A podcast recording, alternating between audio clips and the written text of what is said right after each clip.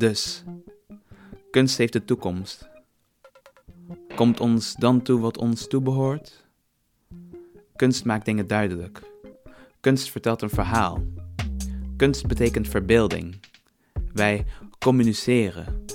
Dus waar zijn die geestverwante klanten met kennis, insiders, open visie, openstaan voor het bekijken van meerdere kanten? En soms moet je dingen omdraaien. Omdraaien, het moet soms.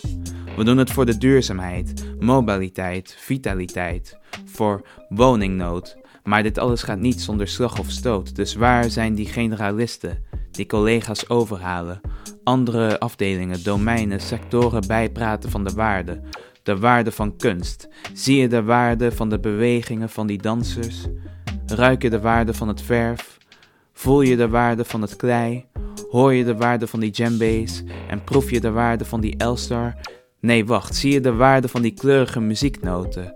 Hoor je de waarde van het schreeuwende borduurwerk?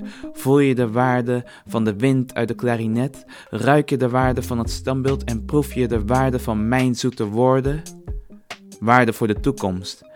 Waarde voor bestaanszekerheid. Waarde voor leefbaarheid. Waarde voor iedereen die het leven lief heeft. Kunst biedt verbeeldingskracht. Een arm of schouder en hier en daar een traan of lach.